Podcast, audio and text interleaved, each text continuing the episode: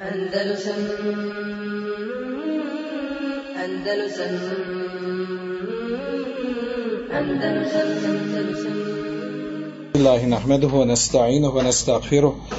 Wa na'udhu billahi min shururi anfusina wa min sayyiati a'malina. Man yahdihillahu fala mudilla lahu. ومن يضلل فلا هادي له وأشهد أن لا إله إلا الله وحده لا شريك له وأشهد أن محمدا عبده ورسوله صلى الله عليه وعلى آله وأصحابه ومن تبعهم بإحسان إلى يوم الدين أما بعد.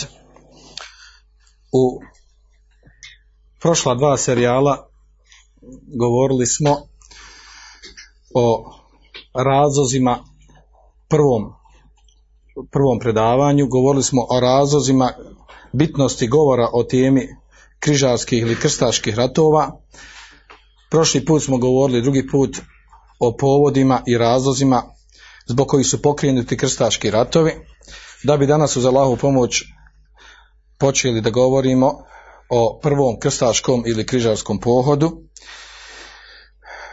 kako je počeo, tko je učestvovao, šta su uradili u tom prvom poduhvatu i neke detalje oko toga.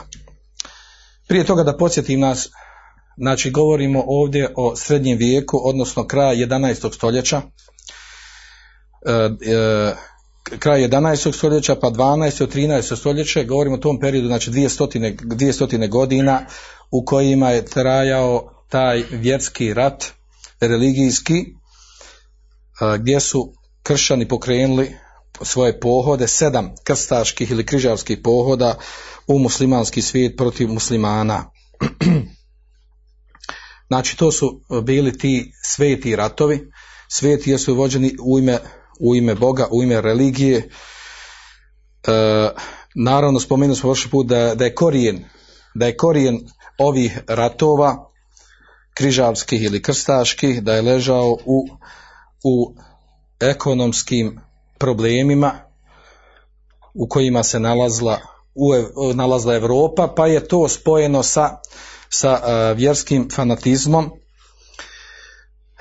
Znači, uh, Europom je harala ekonomska kriza, glad, neimaština, siromaštvo i feudalni sistem koji je umnogome doprinio tome da se nađe kao nekakav vid oduška za te probleme, gdje je idejni kreator tog pohoda bio sam papa.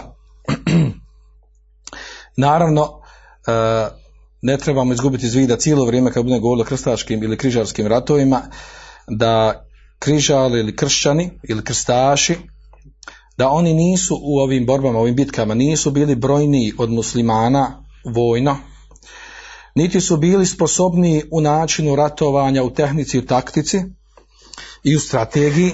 Međutim, u prvima, u prvim krstaškim ratovima su pobjeđivali i osvojili su određena mjesta, osnovali svoje kraljevstva ili kneževine, zbog jednog jedinog i jako bitnog razloga, a to je, jednog ili dva razloga bitna, a to je podijeljenost, pocijepanost muslimanskih država ili državica ili gradova, i naravno zapostavljenost, zapostavljenost eh, onih, dijel, onih segmenata oblasti islama eh, koji su bili potrebni, koji se javili tek poslije da bi se muslimani oduprijeli eh, tim, eh, tim pljačkaškim pohodima.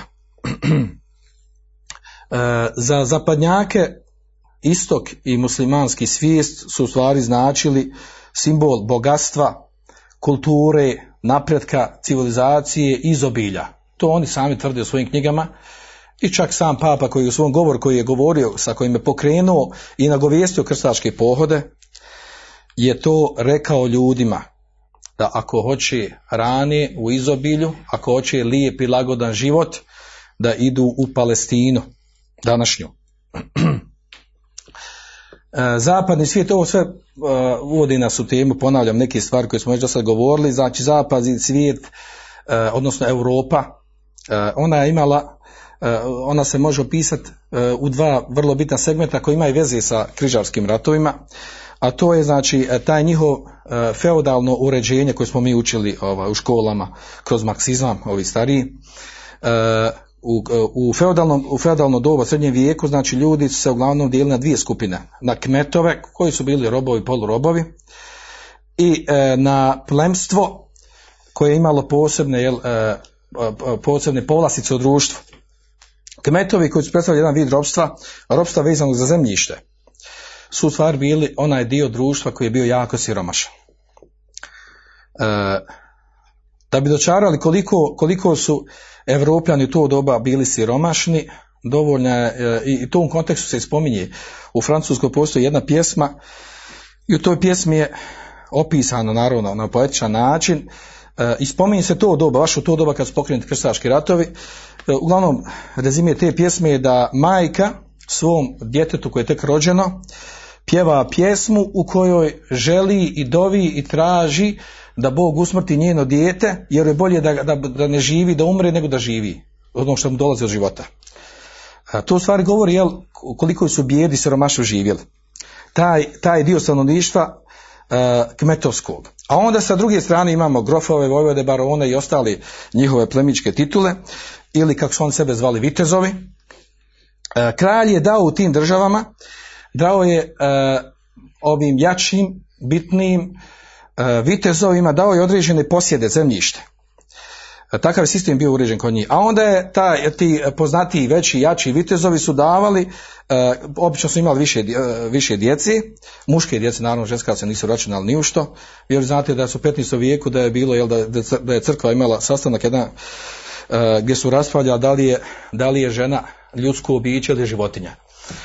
A onda možete misliti prije toga na četiri pet stoljeća kako su je tretirali. E, Znači ti, ta skupina, ta plemički, plemički dio, vitezovi, oni su imali takvo ustrojstvo da najstariji sin, da najstariji sin je jedini nasljednik od oca. I da se u stvari sve, svi poslovi povjeravaju njemu. A ostala djeca, a ostala djeca ne ubrajaju se uopšte i, on, i oni su prepušteni sami sebi. I takav vid ustrojstva je doveo do toga, i pred, sami, znači, pred samo pokretanje krstaških ratova, e, ovo je bio problem koji je, e, koji, zbog što je navelo papu da razmišlja, traži izlaz. A to je da ostali sinovi od, od, od mimo prvog sina, najstarijeg, e, da su obično bili, znači, pošto su oni naravno imali velike ambicije materijalne, imovinske, da nisu imali drugog izbora, da, ne, da imaju nekako svoje male vojske, čete, bande, i da organizuju, organizuju nekakve pljačke i otimačinje, haranje i ratove, mali ratove, jedni među drugima. I to je haralo Evropom, znači uzrokovalo velike sukobe, velike sukobe koji su bili sitni, ali u globalu su, to je bilo, to je bilo živo rasulo. Znači pljačka, otimačina od strane onih plemića koji nisu, koji nisu našli svoj udjel kod svojih očeva. I, i trebalo je doskočiti tome, naći neko rješenje. Pa onda kad tome dodamo, još kome to, tome dodamo da je crkva u svom vlasništvu tada imala, e, kad ona sabere sad svoj metak, imala je više metka nego, nego sva kraljevstva tada, sva kraljevstva koja su postojala u Europi, da je nabrojena države koje su bile. Kada kraljevstva sakupi svoj metak i uporedi s onim što, ima, što posjeduje crkva, više je crkva imala. Mislimo metka raznoraznog, od nekretnina pa nadalje. E, a onda dolazi na ideju, prvi koji došao na ideju pokreta krstaške ratove, u stvari je bio Gregor sedmi, papa, Gregor sedmi. On je smislio taj i nazvao ga tako, samo ga je poslije naslijedio Urban drugi. On je smislio, nazvao taj plan, kaže, e, o, gospodarov plan, znači Božji plan. Kako da organizuju, kako da nađu rješenje za te probleme koje imaju oni u Europi, kao kršćanska Europa. Međutim, on nije puno dugo živio, naslijedio ga njegov, njegov nasljednik Urban drugi, koji je bio jako više, tako ga pisao, znači u zapadnim, zapadnim izvorima, zapadnim knjigama, da je više bio opasan i više zločast nego prethodni. Pa je on onda došao, znači, došao na ideju da, da osmisli, praktično sprovede u praksu, kako da sprovede u praksu pokretanje krstaških ratova. Naravno, ono što je išlo prilog tome, Uh, i, i odakle je krenio ta, ta uh, inicijativa, kada je Aleksije Komnen, koji je bio, uh, koji je bio car u, u istočnom rimskom carstvu, Bizantiji, uh, kada je on poslao poziv, poziv uh, kršćana iz Europe da mu pomogne u borbi protiv muslimana, kada su Selđoci uzeli čitavu malu Aziju, a ostao je samo još, ostalo, uh, ostalo, znači, uh, došli su čak do Istambula. i on je pozvao njih u pomoć. I sve su ti razlozi, znači, spleli jedni sa drugim da bi se pokrenuo krstaški rat, a naravno ovdje da dodam još jednu vrlo bitnu stvar, pazite ovo. E, to navode oni u svojim izvorima.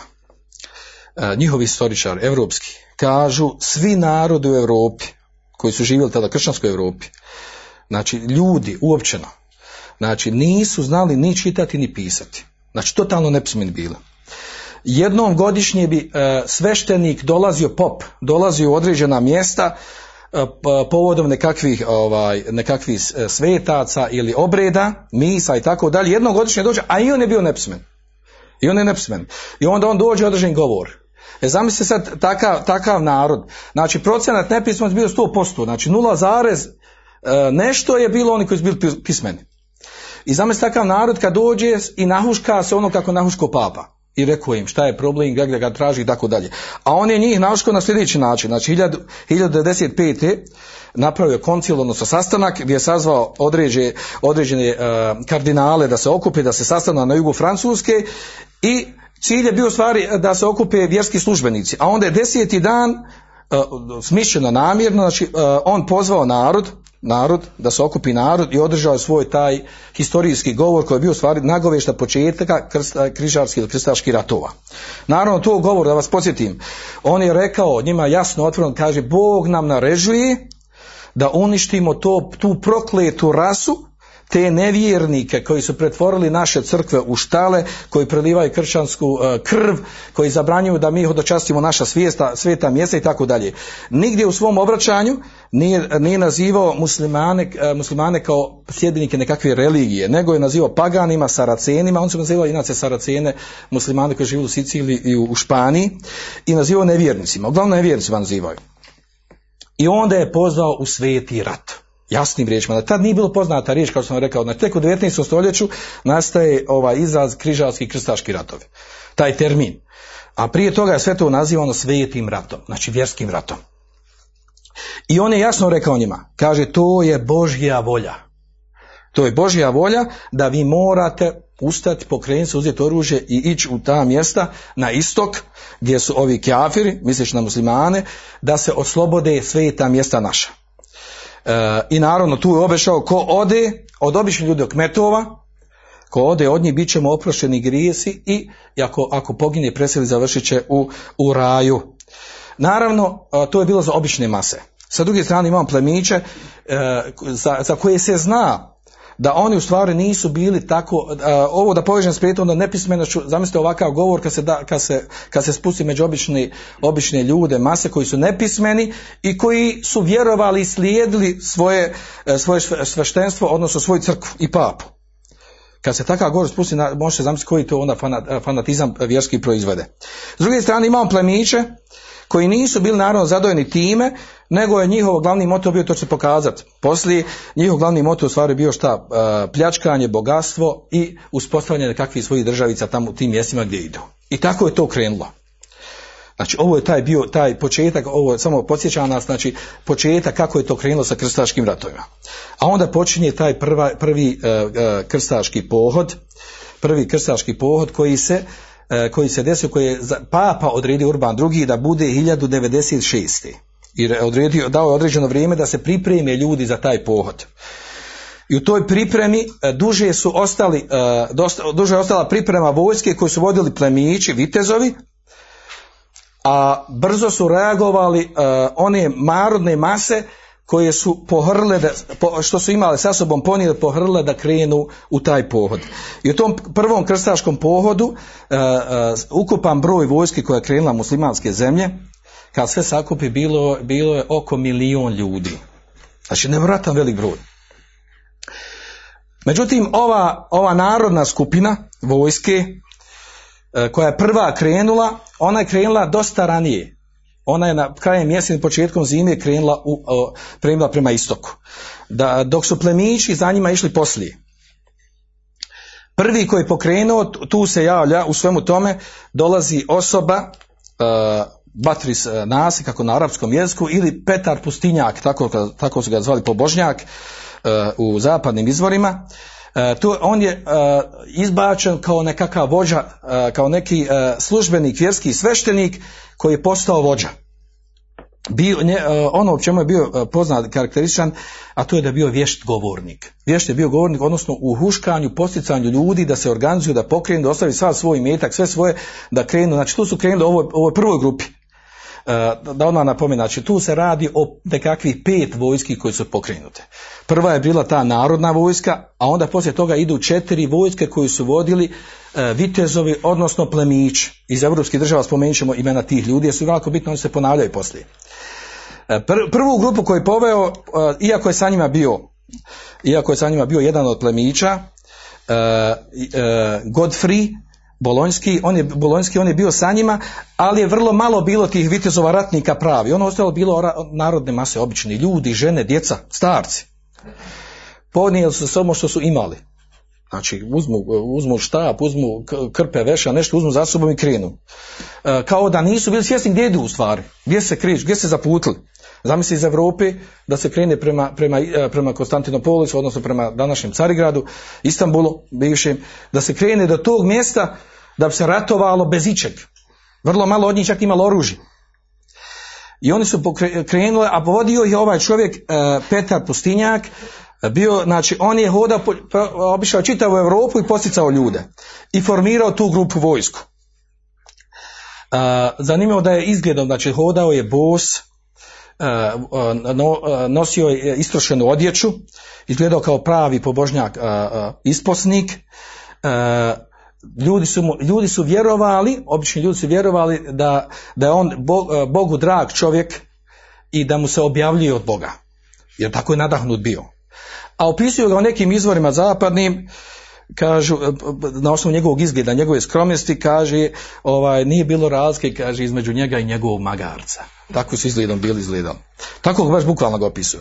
Uglavnom, krenuo je on, taj prvi pohod, znači hiljadu devedeset pete, devedeset šeste godine, pokrenuo je Petar Pustinjak, pokrenuo fukaru, seljake, siromahe, nedisciplinovana grupa, jako nedisciplinovana grupa. Među njima je bilo jako malo tih ratnika, pravih, iskusnih ratnika, vitezova, kako su oni zvali, i oni su krenuli, znači ovaj gornji dio, kako govorim gore, znači sjever, sjeverni dio Europe, preko Beča, Budimpešte i ravno prema Konstantinopolisu. Ovaj gornja crta isprekidana što ima. Zašto ovo govorim? Znači cijelo vrijeme su prolazili pre, kroz kršćanska mjesta do Konstantinopolisa. Gdje su prošli, gdje god su prošli, to je zanimljivo, gdje god su prošli, koje god su grad, selo prolazili, oni su pljačkali, ubijali i zarobljavali. Iz kog razloga? Čak se pokušavaju opravdati to što su radili. Zato što nisu imali čega da, ni da jedu, ni da žive, ni da, da čega, da, da, znači nisu mogli sami sebe da finansiraju u to što su se upustili. I čak je bilo poznato, znači u tim mjestima gdje, gdje vidiš da je nešto, da je opljačkano, spaljeno, uništeno, tu je prošla križarska vojska. Kroz, kroz kršćanska mjesta, kroz kršćanske gradove. Nakon četiri mjeseca, znači četiri mjeseca kretali od sjeverne, eh, sjeverne Francuske do, eh, do Carigrada i nakon četiri mjeseca došli do, do Carigrada. I onda kad, njih, kad je njih vidio eh, bizantijski car Aleksije Komnen, on se iznenadio. On je tražio pomoć vojnu, ratnika sposobna, inače on prije unajmljivao ratnike, plaćao im i sad očekivao da će doći neki specijalci, neki ratnici, kada on odgledao to su žene, starci, djeca iznemogli i naravno nije im dao da uđu u grad. Znate, prijašnji grad su bilo zidine velike i tako. Nije dao da uđu u grad, kako ću ući kako uđu u grad, to pojede sve živo. Ostavio van grada, ako uđu u grad napravit će belaj. Ostaju van grada, međutim kako ostaju van grada, oni su počeli sve oko grada, sva mjesta onda da pljačkaju i da ubljaju dobijaju. Pa onda skontao da nije ni to rješenje, nego šta će, da i požuri, naredio svoji vojsci da i što prije prebacite brodovima tamo u Malu Aziju. Nek idu tamo Selđocima. Nek, nek idu, znači gdje su, gdje su krenuli da ratuju. Znači njima nije, nije htio da pregovara, da dogovara, nema šta sa njima dogovarati. E, iako je bio čovjek koji njih predvodio, Godfrey, on je njih predvodio i bio čovjek, ali šta će kad su obične mase, znači ljudi, siromasi. Znači opljačkali su sve bilo kod Carigrada. Pa je naredio Aleksis da prebaci, prebaci sa brodovima vojsku u Malu Aziju. I oni su onda prošli preko Bosfora, prešli su u Malu Aziju i nakon nekoliko sedmica odmah su uputili, uputili prema u najbližem gradu od Niceja, koji je u stvari bio glavni grad od Selđuka, Selđuci koji su, Selđuci musliman, muslimanska država, nova koja je zauzela, došla skoro do, do Istambula, do Carigrada.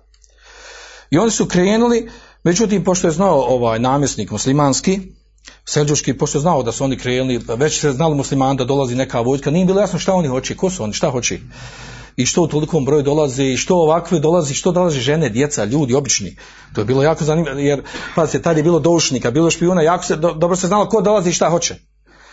E, bilo je to iznenadno. I oni su njima naravno napravili zasjedu i u jednoj to zasjedu napali se svih strana i pobili sve redom. Znači ta prva grupa, znači sve su i redom pobili. Za ovog, za ovog Petra Pustinjaka, da li se spasio, nije se spasio, to su raznorazni rivajati, a, a nam kod njih. Ja. E, to je bilo sa ovom, sa ovom narodnom grupom, grlom u jagode. I tako su završili. E, dolazi sad prava ekipa. Sad tek počinju pravi krstaški ratovi. Dolazi plenstvo koje, e, vitezovo plenstvo koje je okupilo pravu profesionalnu vojsku. Znači plaćensku vojsku. I ovo se može tek, ovo sad može tretirati da je to pravo krenulo. Iako se sve tretira, sva vojska koja je došla, ovdje što sam ja nacrtao ove linije sprekidane, to u stvari govori, e, mimo ove prve narodne vojske, narodne vojske, bilo je četiri druge. Ali sve su one zajedno, znači išle e, e, sa dva puta, znači ovaj jedan koji je išao preko, preko Balkana, ovaj drugi dole preko, preko Italije, pa se prebacili morem, pa i tamo su se svi zajedno našli kod Carigrada. Tu vojsku su predvodili sljedeći, sljedeći vojskovođe. Znači malo prije sam rekao da je Godfrey Bulonjski, on je bio sa prvom to narodnom skupinom i ostao je živ. Sakrio se, pobjegao. A ovi ostali, bio je znači Raymond četvrti iz grada Tuluza, Tuluza. Bio je od Godfreya njegov brat Boldvin, Bolonjski, on je bitan, poslije često se spominjati u, u zločinima koje je radio tamo u arapskom svijetu, u muslimanskom. Na, a, također je bio Robert Vojvoda normanski, Bohemond a, princ od Taranta i Hi Kont, a, brat od Filipa drugog kralja Francuski. Znači to su bili ljudi a, koji su vodili vojsku. Znači njih pet je, a, odnosno šest sa ovim Godfreyom, oni su vodili čitavu tu vojsku. E, i e, zašto, zašto su bitni ovi ljudi, njihova imena? Zato što su stvari poslije se ispostaviti da je njihov pravi cilj, njih kao vođa, kao plemstva ovog krvo, prvog krstaškog pohoda, da su uglavnom, to, pazite, ovo njihovi izvori spominju, da je njihov stvar cilj bio osnivanje e, malih kneževina i kraljevstva gdje stignu u kojim mjestima i gradovima. To je prvi cilj i to se potvrdilo u praksi, vidjet ćete poslije. A drugi cilj bio stvari nekakva slava i, e, i reputacija, rejting, održavanje, postizanje slave sa tim, sa tim pobjedama koje, koje su oni očekivali i htjeli. E, naravno, ostaje ona glavni, glavna, glavna namjera, to je da stignu do, do Jerusalima, odnosno do Kudsa. Znači, glavni je cilj čitave vojske da stignu do Kudsa, da oslobode tamo Kabur i se alejhi selam. Po njihovom. E, tako da su došli, znači, do, sva vojska od koje je vodilo plemstvo, četvrte grupe, mimo ove prve koja sva e, izginula, došli su hiljadu devetsto devedeset šeste. godine, e, pred kraj godine, došli su, znači, do Carigrada. Međutim, e, Aleksije Komnen, e, e, bizantski car, nije im dozvolio da pređu u Malu Aziju e, dok ne prođe zima, iz taktičkih razloga. I u tom međuvremenu dok su se oni dogovarali oko toga šta će i kako će, naravno, pa se ovdje je vrlo bitna stvar, e, vojska koja je došla iz Europe, pokrenula križarski krstaški rat, ona nije mogla bez, bez e, materijalne pomoći, e, nije mogla bez materijalne pomoći od strane Bizantije, niti je mogla da se kreće tamo bez vodiča, bez vodiča koji su bili iz redova e, bizantijske vojske, odnosno od Bizantijaca. I te dvije stvari su njima nedostajali. Morali su biti vezani, na kraju bili su pozvani od cara Bizantijskog.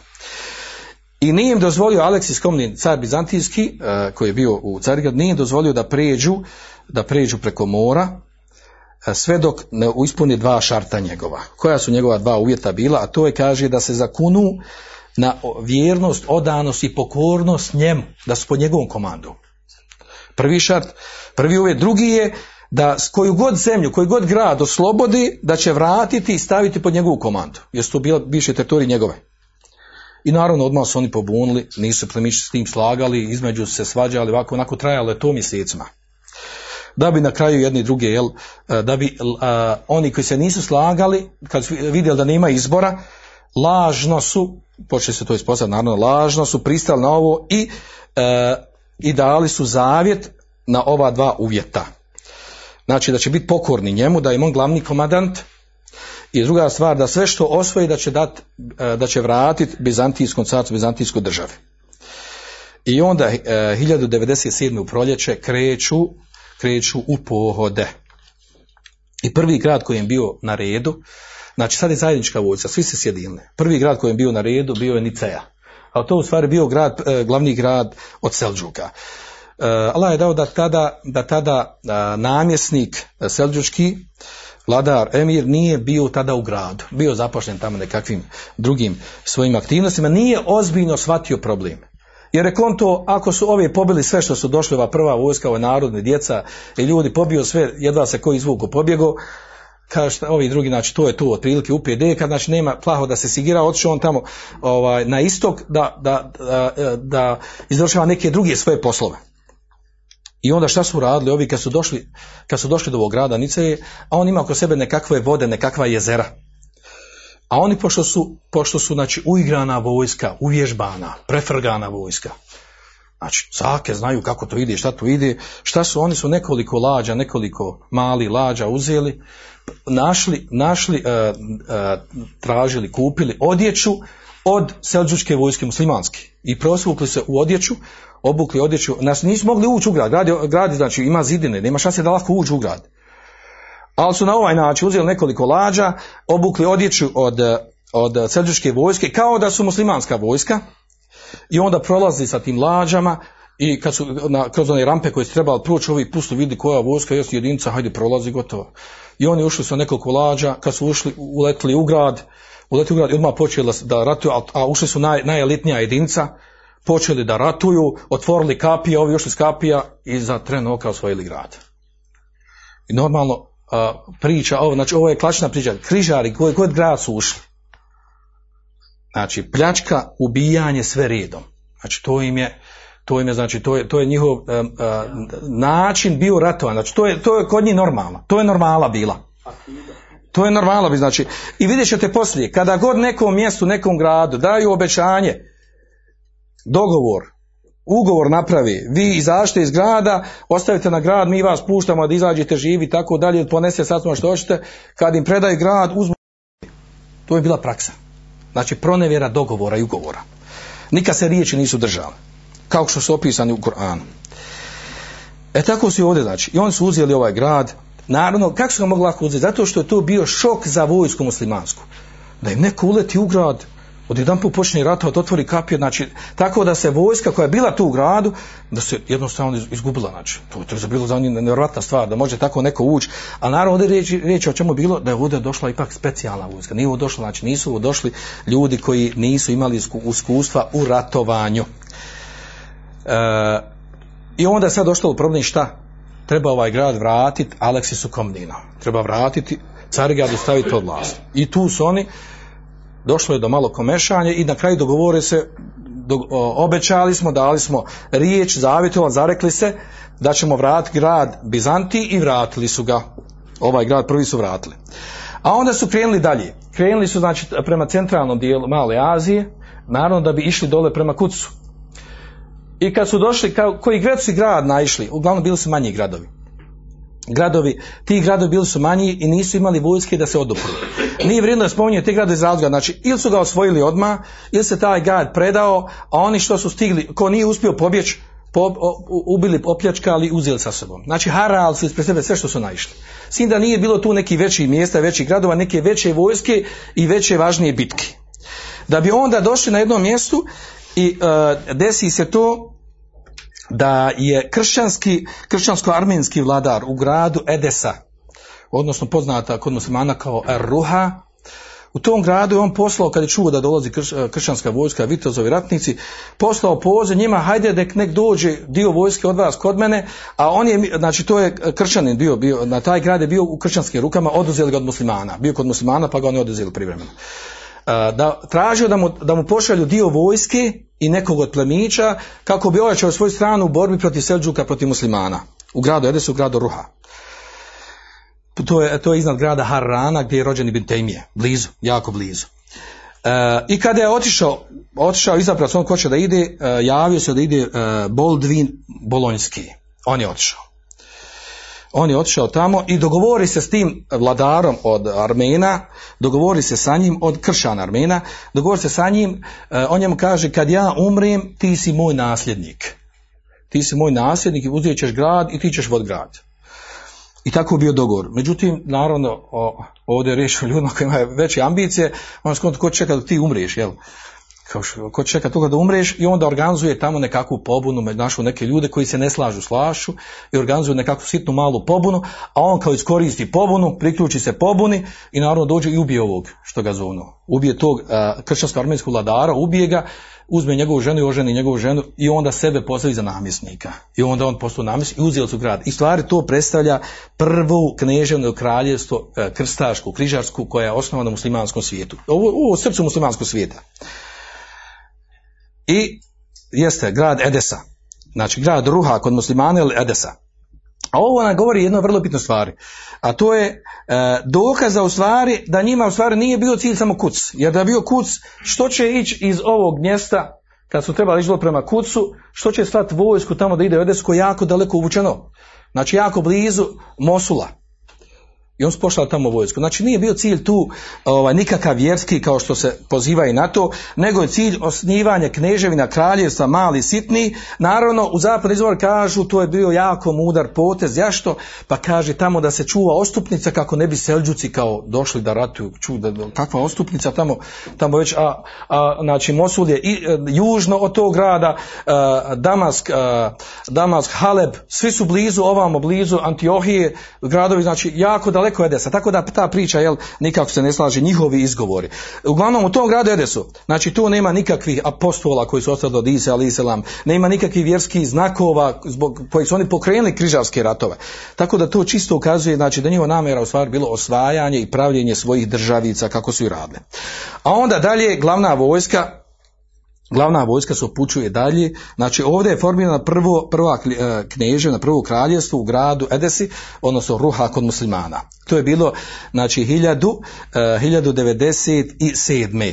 A onda u oktobru, znači već u jesen, hiljadu devedeset sedme glavna vojska dolazi do grada Antiohije, odnosno kod, kod Arapa poznam da je kao Entakije. U stvari tu je grad u kojem je po, nastao pojam kršćanstva. Odatle je krenula ideja kršćanstva, koja je danas poznata. Znači to je bitan grad kod kršćana. Dolazi do tog grada, taj grad je blizu mora i grad je utvrđen. To je jedan najutvrđenijih gradova koji, koji, koji postoji u, u arapskom svijetu, odnosno u Šamu, u Palestini. Najutvrđeniji grad, najutvrđen u smislu sa zidinama. Znači nema, nema šanse da se može uzeti. Regularno, normalnim ratovanjem ne može se uzeti. I to se pokazalo. Oni kad su došli, E, opkolili su grad, naravno. Prije toga namjesnik muslimanski, pošto znao da će doći, e, a zajedno unutar grada su živjeli kršćani. I to se prvenstveno tako desilo. Pošto je znao dolaze kršćani, a unutar ima kršćana, da je to klizav teren, jel tako? I on dan, jedan dan, prije što su oni došli, rekao ovaj, da imaju nekog posla van grada i da se trebaju svi dozvati kršćani i ovi i oni i tako dalje. Uglavnom kršćane naredio svi izađu iz grada da rade neke poslove. A onda malo manjoj grupi muslimana koji su bili naredio da se vrate i ostali su kršćani svi rad grada i naredio zatvore kapije. Kad su oni to skontali, došli do kapije, pitali šta je ovo, pa kaže radi preventive, vi ostanite tu, snađite se, idite, sakrite se, pa kad preživimo ovaj napad, vi se slobodno vratite svojim kućama, svom imetku.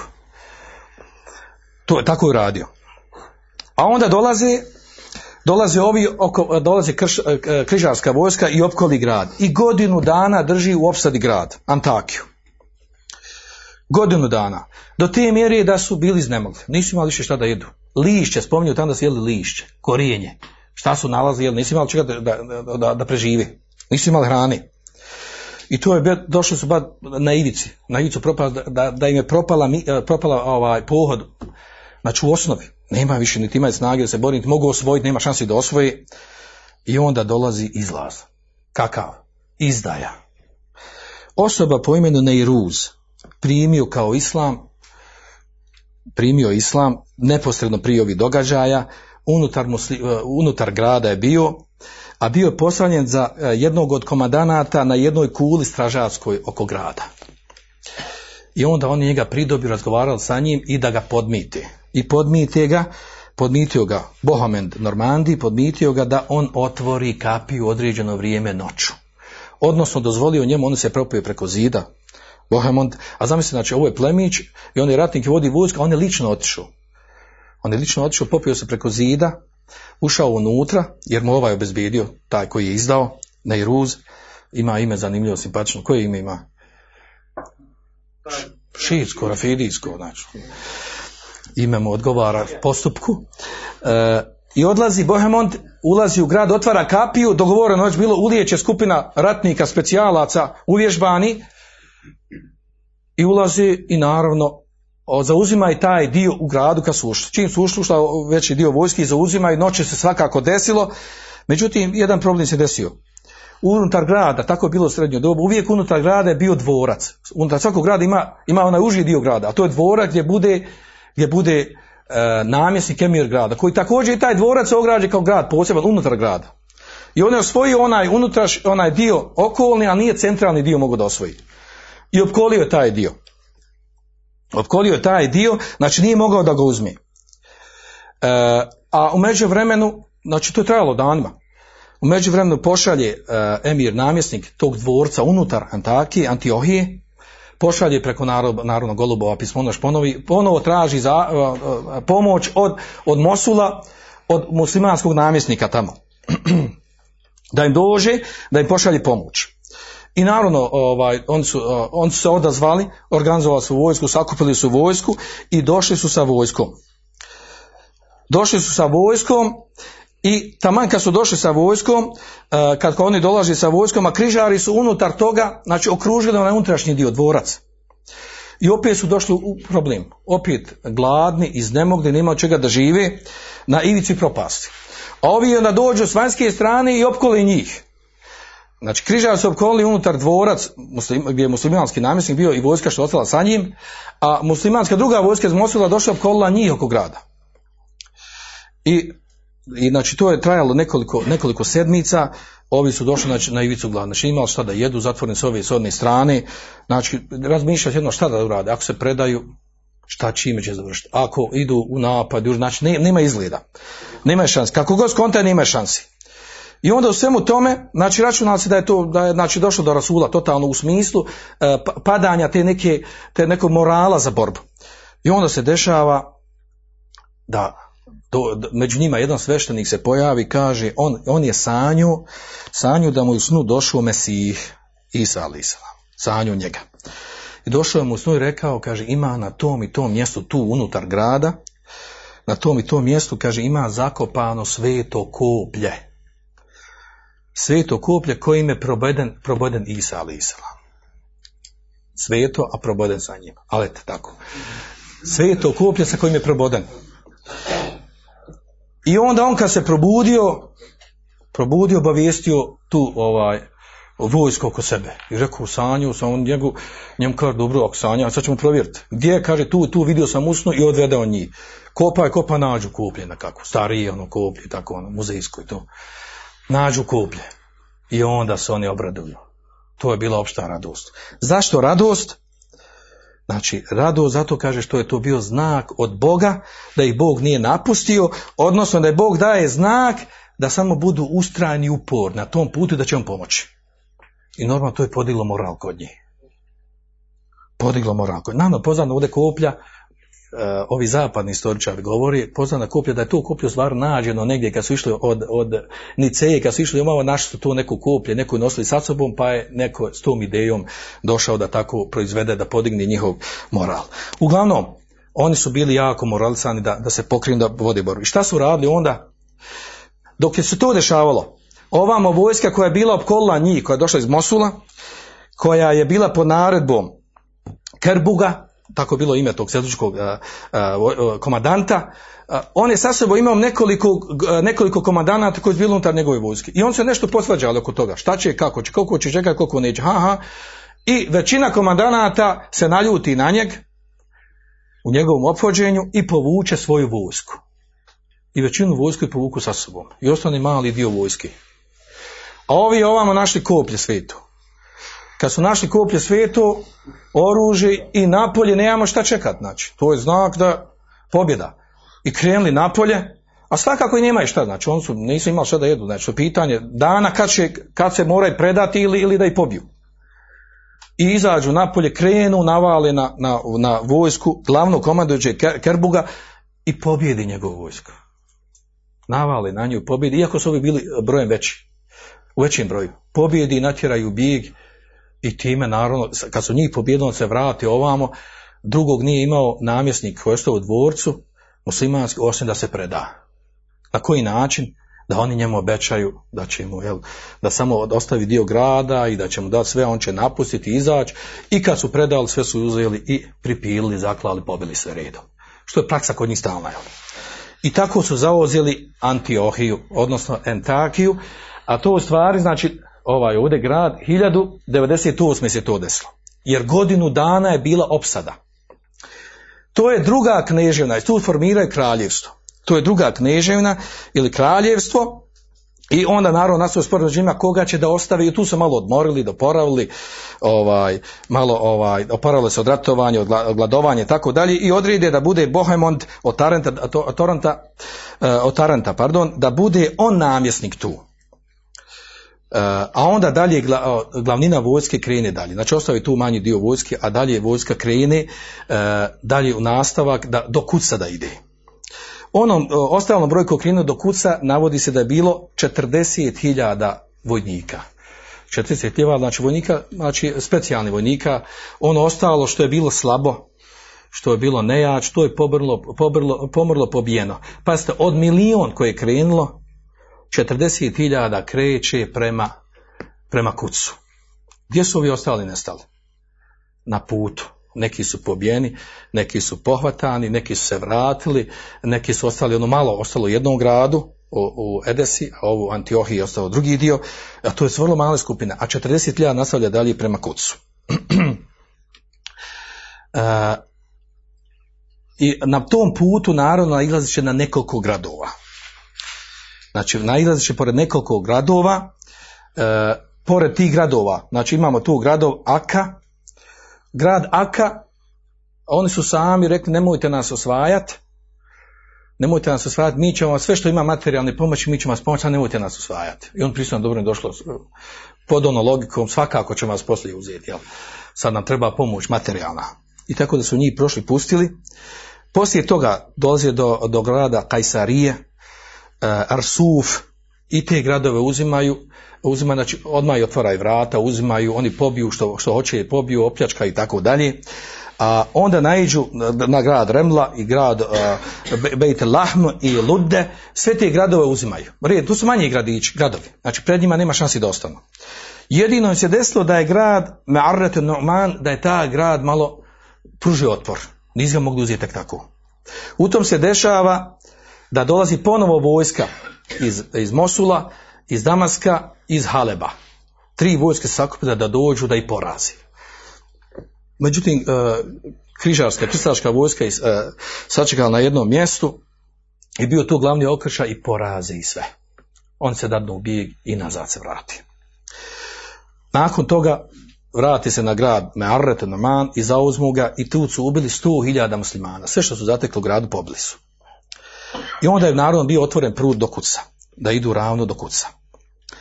E, opet ponavljam ovdje, znači svaki grad na koji su naišli, e, ako ga nisu mogli osvojiti, ako se nisu predali ili dali sve što imaju, znači e, nude odmah dogovor i ugovor. Da predaju, a da će oni, e, da će oni njih pustiti da, da, da odseli, da odu, e, da ponesu što im treba i tako dalje. Nakon što oni pristanu na to uđu u grad, sve ih sakupe i pobiju i opet uzu sve ono što, će, što svakako planirali da uzmu. Na, naravno ovdje podlači, kao što sam početku rekao, znači sve ovi gradovi ovdje što navodimo i mjesta gdje su nailazi krstaši, njihova vojska, znači sama vojska kao vojska nije bila jača, mnogobrojnija, niti su bili e, vještiji i bolji ratnici od muslimanske vojske. Ovo su, ovo su e, isticali neki e, komentatori i zapadni, pardon, ovi koji su pisali o toj temi, analizi pravili toga. Kako se to dešavalo da su, da su padali grad za gradom? Pa su govorili, znači, nije, e, nije bio problem oko toga, nego problem je bio što su muslimanska mjesta, muslimanske vojske bile prepuštene same sebi. I vidjet ćemo analiz, kad analiziramo sva ova mjesta, postavljamo se pitanje kako su oni mogli još do jednog grada da ga drže u opsadi godinu dana, do godinu dana, a da muslimanski svijet ne reaguje ostali. Gdje su ostali gradovi, gdje su ostali muslimani? Pa ovo je srce, srce muslimanskog svijeta. Šta su uvijek gledali, šta su čekali? Zato što je svaki grad svoja država. Svaki grad ima svoju vlast, ima svoje interese. I ne samo to, vidjet ćete poslije. Muslimanski gradovi prave dogovore sa ovim, kršta, sa ovim kršćanskim knježevinama, knježevinama ili kraljevinama, prave dogovor u ratu protiv drugih muslimana, drugih muslimanskih gradova. I onda u junu, u junu devedeset devete došli su do Kuca. Znači na ljetu. Junu devedeset devete, hiljadu devedeset devete došli su do Kuca Jerusalema. Prije toga, prije nego što su došli do Kuca, vi znate da je u to vrijeme u Egiptu bila fatimidska vojska u Bejdije, Fatimidi koji se lažno tvrdili da su oni Fatimidi sljedbenici Fatime, odnosno Ismailijska sekta, sekta koju su učenjaci proglasili da je na kufru, po akidi da je bila na kufru. Oni Oni e, traže dogovori, e, nuže, nude, e, šalju svoju delegaciju da se dogovore s krstašima da, e, da napravi nekakav e, dogovor, plan i tako dalje. Pa nude krstašima, eto vama, ovaj, eto vama sjeverni dio Palestine, odnosno Šama, Sirije, a nama ovaj dol južni dio. Koji, u, to, u to bi njima trebao da dopadne Kuc. I pristaje naravno krstaša na to, to fina ponuda, jako fina ponuda. Pazite, on s krstašima koji dolaze u slavi muslimanski svijet, oni sa njima pravi dogovor. Krstaš pošalje kao neku delegaciju tamo u Kairu da dogovore detalje toga, kao da izražu, da izraze svoje lijepe nijete u, u toj namjeri. I prije na nekoliko sedmica u, u Bejdijska, Fatimijska vojska osvaja Kuc od Selđuka i protjeravaju selđučku vojsku. Prije nešto dođu krstaši da osvoji Kuc. A onda, pazite, krstaši prvo sklopili sa njim dogovor da Kuc njima pripada. A onda dolazi Kuc da ga osvoji. E, pardon, u Bejdije Fatimidi sklopili su dogovor da Kuc ide u Bejdijima Fatimidima. A onda nakon nekog sedmica dolazi, dolazi krstaš, križar, dolazi i opkoljavaju Kuc. Što se desilo u junu, znači hiljadu devedeset devete. godine. I šta su prvo uradili kad su došli, kad su vidjeli taj svijet i grad i tako dalje, šta su radili? Uh, palo im uh, neko od njihovi ovi, ovi, ovi učeni sveštenika, sjetio se nečeg, ovaj, našao u Starom Zavjetu i predložio im sljedeću stvar. Bili su tavafili, hodali oko zidina grada nekoliko puta uh, uz određene dove i tako dalje, oponašajući ono što je opisano u Starom Zavjetu, da je grad Jerohini ili Erohin koji je bio u rukama Jošua sina od Nuha alejselam, da su oni recitovali pjesme i tavafili oko zidina jednog grada, pa im Allah šanu kaže Bog im dao, pa se srušile zidine i on zauzeli grad. Pa su oni, navodeći ovo, oponašajući tu stvar kao hajde da im i prosvjeti je grad, a mi došli sa svetim ciljom, pa hajde probamo to. Pa su tavafili, hodali, učili tako pjesmice, pjevali i nije im rodilo plod. Vidi, ne riješe se zidove. Zidove. I šta ćemo sad? Hajmo klasični metod, šta? Napad. Opsada. I učinili su opsadu koja nije dugo trajala. Pet sedmica. Zašto? Pa zato što su prije toga istjerani, selđučka vojska koja je bila jača, istjerana je zbog tih međusobnih ratovanja, došla je Fatimijska, Obejdijska koja nije imala nekog morala da ratuje. Na kraju htjela samo sebe da sačuva, nisu ni to uspjeli. E, Za pet sedmica, znači, oni su već probili i ušli u grad. E, odbrana je naravno bila jako slaba. Znači, nije vrijedna pažnji. E, e, vrlo lako su, znači, ušli sa svih strana i kad su ušli, e, znači, ulazak i ono ponašanje unutar Kuca, i ovo je vrlo bitan događaj, da, da ga muslimani nikad ne zaboravi. Znači, juna hiljadu devedeset devete. kad su krstaši križari osvojili Kuc. Znači, taj ulazak je tako bio strašan u opisu e, e, kršćanskih e, historičara. Kada oni opisuju šta su tu radili, kako se ponašali, to je strašno, da se čovjek naježi. Znači, ubijali su sve redom na ulicu. Sve što nađu, u prolazu, u kućama, e, tragali, istraživali, gdje mogu, da, da, da nije ko ostao živ. Znači, djecu, žene. I imali su čak jednu stvar zanimljivu, a to je da su, da su imali, da su, da je ciljano su radili da koga ubiju da mu raspore stomak. Po arapskim izvorima jednim sto hiljada je ljudi tad ubijeno.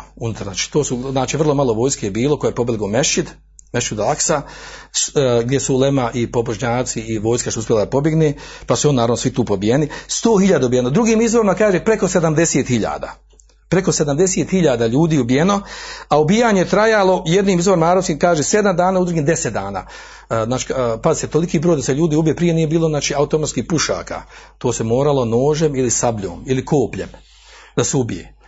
I naravno da ubiti toliko ljudi to traži vremena. I to je trajalo znači po jednom izvoru sedam dana, po drugim deset dana samo ubijali, znači. To samo traženje ubijanja. Uh, i čak ovaj, pazite, neki čak i zapadni istoričari kažu o tome da ovo ukazuje, kaže, ne na kakvu bolest tih ljudi ratnika, ti križarski, krstaški, jer, jer to što njihovo ponašanje to, to nije normalno, da, da takva želja želj za krlju da se ispolji na takav način da je to vid bolesti. Uh, za bolje, znači u mnogim historijskim knjigama su zabilježene te strahote strahote koje su, znači, rad, ne samo Arapi, znači, čak historijske knjige od zapadnjaka su u detalju opisali. Ima historičar koji opisuje, koji je bio na tim događajima, zapadni. I on opisuje iz Europe, koji je pisao kako su to, šta su radili. E, Pojmite u tome, kaže, da su hodali, hodali su e, i vojnici i konji po krvlju, znači u krvlju, tu gdje se kretala unutar kuca prilikom ubijanja, znači, toliko su ubili ljudi da se krv, nivo krvi se digao.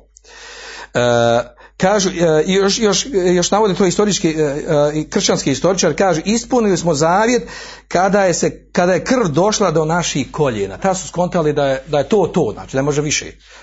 Znači do te mjere, znači toliko je ljudi pobijeno, e, e, tijela naslagani, glava odsječeni, e, a naravno, kaže, njihova je glavna stvar, bila sveta stvar, sveti rat, bila da očiste grad od kafira i da ga vrati u ruke pravi iskrinskih vjernika.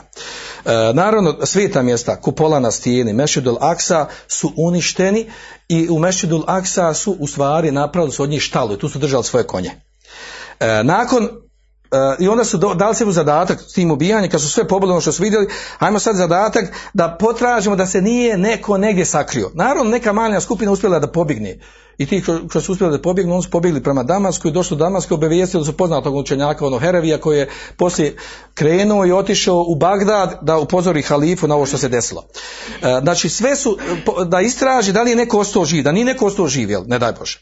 Otišli su, onda na kraj kad sve utvrdili, sve pobili, onda su otišli do crkve, crkve Svetog groba, na oltar tu, otišli tamo njihove ovi plemići i onda kaže otišli tamo da se zahvale Bogu na tome što su uradili, na tom velikom osvajanju, na tom što im je, što im Bog omogućio da uradi takvu veliku krupnu stvar. Naravno, o čemu se ovdje radi? Oni sami nisu mogli vjerovati ono što su sanjali da dođu kus da ga osvoje, da se to desilo. I to se desilo. A sa druge strane, muslimani ili u njihovim izvorima zapad kaže Arapi, oni su doživjeli jedan, jedan blagi šok, iznenađenje koje u negativnom smislu, znači koji nisu mogli vjerovati da ima neko, da ima ljudi tako krvoločni, da tako nisu normalni, da dođeš, ratuješ i da nemaš nikakvih principa, to je ubija redom, žena, dijete, pre, prevari, ubi, ukradi, opljaškaj. Znači mogli, nisu mogli vjerovati da nema nikakvih adaba, pravila, nekih normi u ratovanju, a to su vidjeli sa njima. I, uh, i od tog događaja pada kuca, znači taj događaj, naravno pad kuca, pazite u to doba, kad se to raširilo u islamskom svijetu, tu je bio veliki šok, to je nevratna stvar, čuj pao kuce, došli neki krstaši, križar, došli i uletli i osvojili kuce, ono u centru muslimanskog svijeta, to je nevratna stvar bila, ljudi nisu mogli da vjeruju. Naravno, objašnjava da to nama stanje, objašnjava to stanje kakvom su stanju bili muslimani. Vidjet ćemo poslije kad se poja, pojavljava preporod muslimanima, prva pojava inicijativa da se muslimani dignu, da pokrenu džihad protiv neprijatelja kafira koji je došao. Znači, tek se onda pokreće to da se vidi gdje je bolest i otkud ta dolazi bolest. I oni koji su pokrenuli džihad, koliko su imali problema s onima koji su bili protiv toga pa su šurovali sa križarima, sa njihovim kneževima, kraljevinama, na, na uštrb, znači ono koje je htio da, da ratuje, da, i, da, da vrati ta muslimanska svijest. A pazite, oni su tek došli. hiljadu devedeset devete. Tek došli. dvjesto godina će ostati. dvjesto godina, znači još će biti tu nešto manje, koja godinca od dvjesto godina, još će tu biti križar sa svojim, sa svojim ovim, ovim kraljevima, svojim knježevnama. I harače muslimanskim svijetom. I odatle nastaju oni, ona, oni templari. Pogledajte na YouTube, ko su templari? To su templari, to su vitezovi koji su ratovali protiv muslimana u krstaškim ratovima. To se sad priča da vidite, tamo imate, imate emisije, uloga templara, hrvatskih templara u ratu u kršćanskim ratovima. Gdje su im bile kuće, dan danas imaju ta mjesta gdje su bili njihovi templari, na kojim mjestima su bili, gdje se zadržavali, prolazna mjesta, tako dalje. Odatle nastavi masoni, priča o masonima se javlja iz ovog doba. Jer su templari bili jako bogati, šurovali sa crkvom, sa papom, tamo van stvorili neku elitu nedodirljivih, jako bogati, pljačkali na zapad. Dok i nije Uh, francuski kralj jednom naredio se pobiju i tako dalje, nakon što se to već, i onda se odšli kao u tajnost i tako dalje, ta njihova priča masonska, koliko tu ima istine, koliko nema, manje više ne interesno. Poenta je ovdje, znači da su, taj, taj prvi krstaški pohod rezultirao da su napravili ta tri kralje sa tri, uh, tri knježe unutar muslimanskog svijeta, znači Edesu, Antiohiju i Kuc, ili Jerusalim, kako danas zovu, nakon deset godina, pazite, prolazi vrijeme, nakon deset godina odlaze do grada a, a, Tarablosa, odnosno koji grad, kako ga, kako ga zovu danas? Tripolija. Otišli do njeg i sedam godina ga držali u okruženju. A blizu Haleba, blizu Damaska. Gdje su muslimani tu? Kako da im pomognu drugom gradu muslimani? Sedam godina ga držali u okruženju i ovi šta će sedam godina u okruženju? Pored svih pokušaja nastoja i tako dalje, i osvoji taj grad i formiraju tu četvrtu, četvrtu svoje knježevno i svoje kraljevstvo. A to je bilo hiljadu sto devete. godine, nakon deset godina. Gdje su muslimani, gdje je muslimanski svijet? Znači, to, tolke države, tolke gradovi, tolika vojska. Nevjerojatna stvar da se ovo može desiti. Međutim, desilo se. I to je bio, naravno, to je bio veliki šok za muslimane, muslimanski, za islamski umet. A onda nam tek poslije dolazi ono najzanimljivije. Kakva je bila reakcija?